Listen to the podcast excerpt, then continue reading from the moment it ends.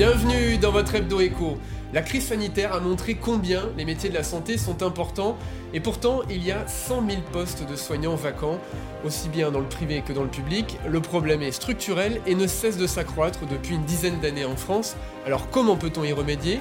À cette pénurie de main-d'œuvre dans les secteurs de la santé et rendre ces métiers plus attractifs On va en débattre avec Françoise Janson, qui est médecin coordonnateur en EHPAD, qui est aussi conseillère régionale, et Emmanuel Daboville, qui est directeur du pôle vie régional à Nexem, qui est la principale organisation professionnelle sur les employeurs du secteur social et médico-social. Alors on commence avec vous, Emmanuel Daboville.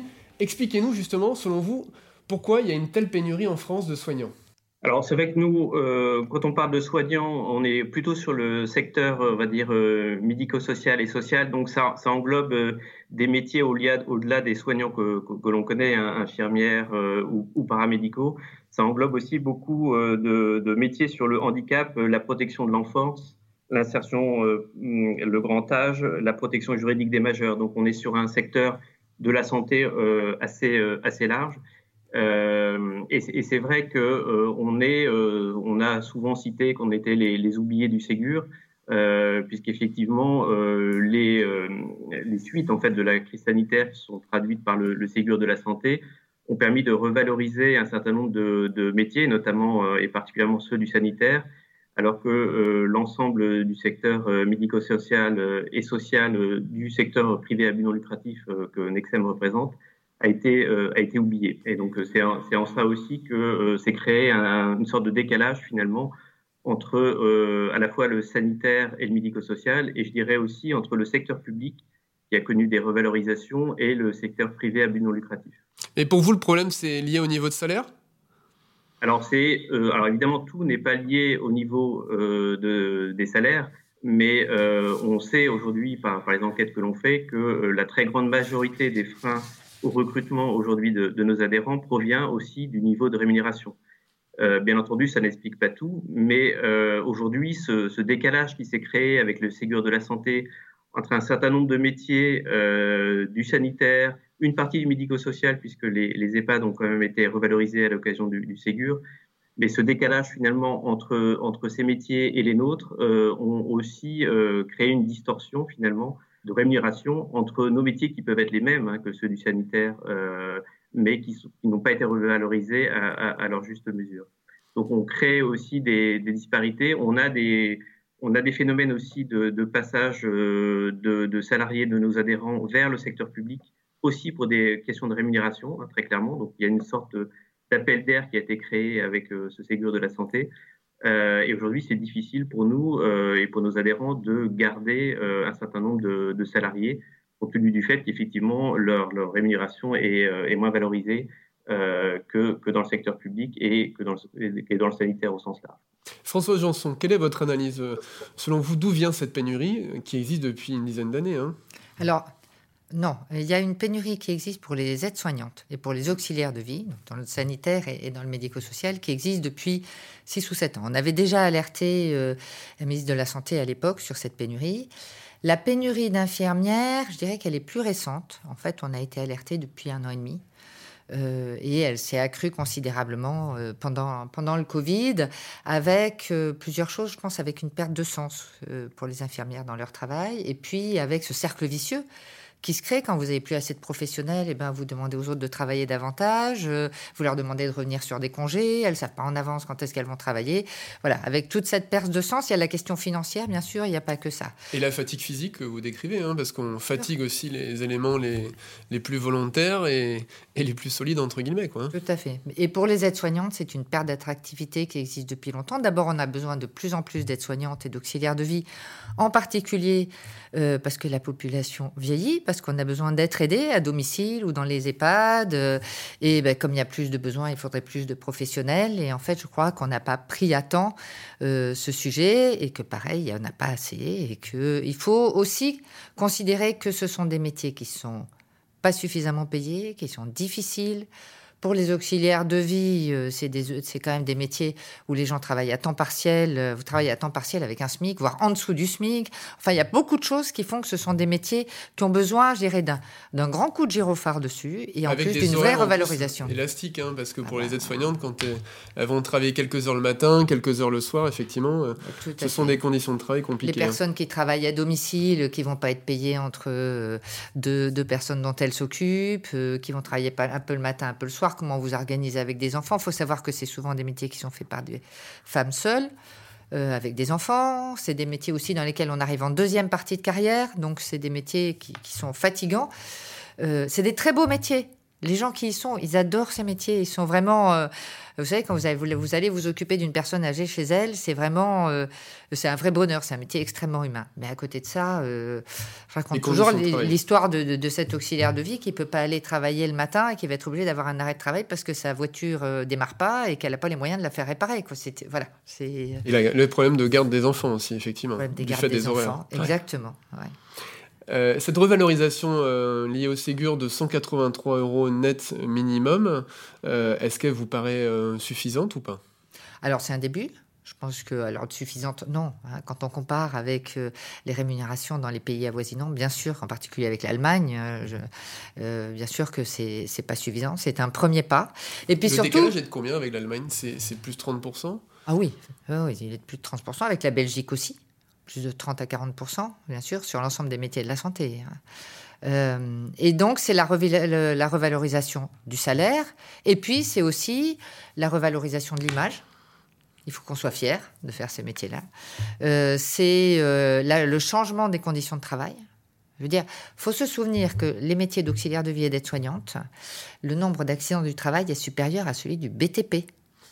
C'est très important. C'est des métiers qui cassent les gens. C'est des métiers qui sont souvent difficiles psychologiquement. Et les métiers d'infirmière, on voit que c'est des métiers dans lesquels les professionnels maintenant euh, restent 1, 2, 5 ans. Et puis après, elles changent de métier. Elles cherchent à évoluer. C'est pour ça qu'il y a un problème d'image aussi de ces métiers aujourd'hui. Au-delà du salaire, des conditions de travail, il y a un vrai problème d'image. Il y a un vrai problème d'image. Il y a un vrai besoin. Et il y a un vrai. Alors, au-delà de... Je veux dire, vous n'allez pas donner une bonne image à un métier qui est mal payé, dans lequel vous avez toutes les chances d'avoir un accident du travail qui va vous casser en deux, et vous faites des horaires impossibles. D'accord? Donc, changer l'image, ça commence, euh, je pense que M. Daboville sera d'accord, par changer les conditions de travail. La rémunération, le temps de travail, l'organisation, la façon dont on manage les gens, c'est-à-dire euh, est-ce qu'on les manage de façon responsable, la façon dont on leur fait leurs horaires ou dont on organise leurs horaires. Est-ce que c'est des horaires qui sont pratiques?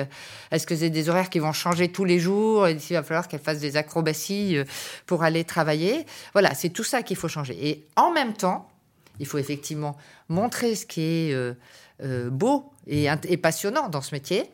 Et en même temps, il faut que nous, dans les conseils régionaux, et on a déjà commencé, on augmente le nombre de professionnels, c'est-à-dire qu'on augmente, on ouvre les vannes des formations, des quotas de formation. Emmanuel Daboville, qu'est-ce que vous, vous préconisez justement pour remédier à ça, à la fois bah, ces conditions de travail euh, qui sont difficiles, euh, ces problématiques de, salaire évidemment, bon là c'est plus au niveau de l'État et de la filière, euh, mais aussi ces problèmes d'image alors, je, je retiens ce que vous dites. Le, problème et le déficit d'image est un, point extrêmement important. et là, je parle peut-être spécifiquement pour le secteur du médico-social et du social. Euh, c'est vrai que pendant la crise sanitaire, euh, on va dire les, personnels soignants sanitaires ont été, euh, on va dire reconnus, en tout cas reconnus comme essentiels à la nation également. et c'est vrai que nos, métiers du médico-social et du social sont moins bien connus, moins bien perçus. quand je cite l'insertion, la, protection juridique des majeurs ou la protection de l'enfance, on a aussi un déficit, pas forcément d'image, mais de connaissance en tout cas de ces métiers. Et c'est vrai que le fait d'avoir été euh, finalement mis, euh, mis à l'écart en grande partie du Ségur de la santé a provoqué une grande incompréhension de, de ces différents métiers. Euh, et c'est pour ça que d'ailleurs on, on, reprend souvent les, euh, le terme des oubliés du Ségur, c'est que on a ce sentiment finalement que toute une partie du secteur du soin au sens large, hein, que nous représentons également, a, a été mis de côté, sans doute aussi par méconnaissance et par déficit d'image de, de, de nos métiers. Donc ça, c'est vrai qu'il y a un vrai travail à faire euh, sur euh, ce, que sont nos métiers, donc euh, les expliquer, les mettre en avant, favoriser l'apprentissage, qui sont des mesures effectivement très importantes, notamment lever tous les freins qui peuvent exister sur l'apprentissage pour faire connaître nos métiers, développer aussi le recours sans doute au service civique, qui peut être un bon moyen aussi de, faire entrer des profils nouveaux dans, nos métiers, de leur faire connaître aussi ces métiers. Je pense que c'est important. Et euh, évidemment, euh, on, on, y revient quand même parce que euh, à un moment donné, on, on en a tous besoin. Hein. Il faut aussi un, un, niveau de rémunération important. On a entamé depuis quelques mois des négociations dans le cadre de la mission dirigée par Monsieur Laforcade, hein, que, que, que, Bordeaux connaît bien. Qui était l'ancien directeur de l'ARS, oui. Voilà, une mission qui est, qui est, qui est pilotée au niveau du, du Premier ministre hein, et qui a justement pour but de, euh, de, reprendre aussi dans les suites du Ségur finalement euh, les négociations sur la revalorisation du secteur euh, médico-social et social. Alors toujours avec une approche qui, euh, qui, n'est pas celle que, que, que l'on que l'on qu'on aime en tout cas chez Nexem puisque c'est toujours une approche par silo donc on s'attaque aux métiers dans un premier temps paramédicaux et soignants du handicap euh, on aura un, second temps qui est en cours de négociation sur euh, les métiers dits de la filière éducative euh, du secteur du handicap. Et enfin, d'ici la fin de l'année, on devrait, autour d'une conférence sociale, ouvrir les négociations pour la revalorisation de l'ensemble des métiers du médico-social et du social. Donc c'est un pas quand même important et un signe important qui a été donné à cette occasion euh, qui va permettre sans doute de, de, voilà, de, en tout cas de rattraper un peu ce retard en termes de, de revalorisation, euh, mais toujours avec cette approche que l'on que l'on déplore hein, chez Nexem, qui est une approche toujours par silo euh, et qui ne prend pas en compte la globalité en fait des métiers, puisqu'on peut avoir effectivement des, des métiers euh, semblables, mais exercés dans des secteurs différents. Et certains auront été valorisés et pas d'autres. Et donc ça, pour, euh, pour certains de ces métiers, évidemment, c'est difficile à comprendre qu'on puisse faire la même tâche, mais euh, d'un côté d'être revalorisé à, 183 euros et dans d'autres cas ne pas l'être. Donc, euh, quels sont les, leviers qu'on peut accéder justement au niveau de la région? Euh, Vous allez parler de la formation, mais pour justement aussi revaloriser ces métiers, créer des écosystèmes, des synergies, faire en sorte qu'on ait aussi bah, suffisamment d'aides soignantes en milieu rural, sans qu'il y ait ces problématiques de, de véhicules, par exemple? Alors, on peut, on est en train de travailler euh, de la même manière avec Michel Laforcade. Je pense qu'on va signer une convention avec lui, euh, avec tout ce que peut faire, tout ce que peuvent faire les acteurs sur le territoire. Il y a des choses toutes bêtes. Effectivement, euh, comment la, la, région va financer un outil qui va être une location de voitures, d'un grand nombre de voitures, qui va permettre ensuite de les sous-louer dans des dynamiques de location-achat à des auxiliaires de vie et qui pourront avoir des voitures neuves qu'elles rembourseront avec leurs indemnités de déplacement. Euh, chaque mois et qui leur compteront donc pas cher du tout, voire rien, et que ce seront leurs voitures, et elles pourront donc avoir des voitures neuves pour aller travailler, mais aussi pour partir le week-end si elles en ont envie, euh, ou quand elles ne travaillent pas avec leur famille. Ça, c'est un exemple. Il peut y avoir aussi d'autres solutions qu'on va rechercher au niveau du véhicule, qui est très important. Il faut travailler euh, aussi sur euh, l'évolution des carrières. D'abord, aller former les gens au plus près de chez eux. Je pense que c'est très important et là, euh, on a augmenté euh, d'une trentaine le nombre de sites de formation pour euh, l'ensemble des métiers auxiliaires de vie, AES. On va augmenter aussi les, quotas d'infirmières avec des ouvertures d'écoles d'infirmières. et l'idée était d'aller ouvrir des sites, quelquefois qui peuvent être des sites éphémères, hein, à proximité des endroits où il y a des besoins et où il y a des gens qui cherchent du travail et qui pourraient faire euh, ces métiers-là. Et ça, c'est très important parce que on va se former, c'est des métiers dans lesquels on va se former à proximité de chez soi, on ne va pas faire des centaines de kilomètres. Et puis, c'est travailler aussi sur les différentes formes de formation. Vous avez parlé de l'apprentissage, comment on est payé pendant sa formation, il y a les VAE, et il y a toute l'évolution des carrières.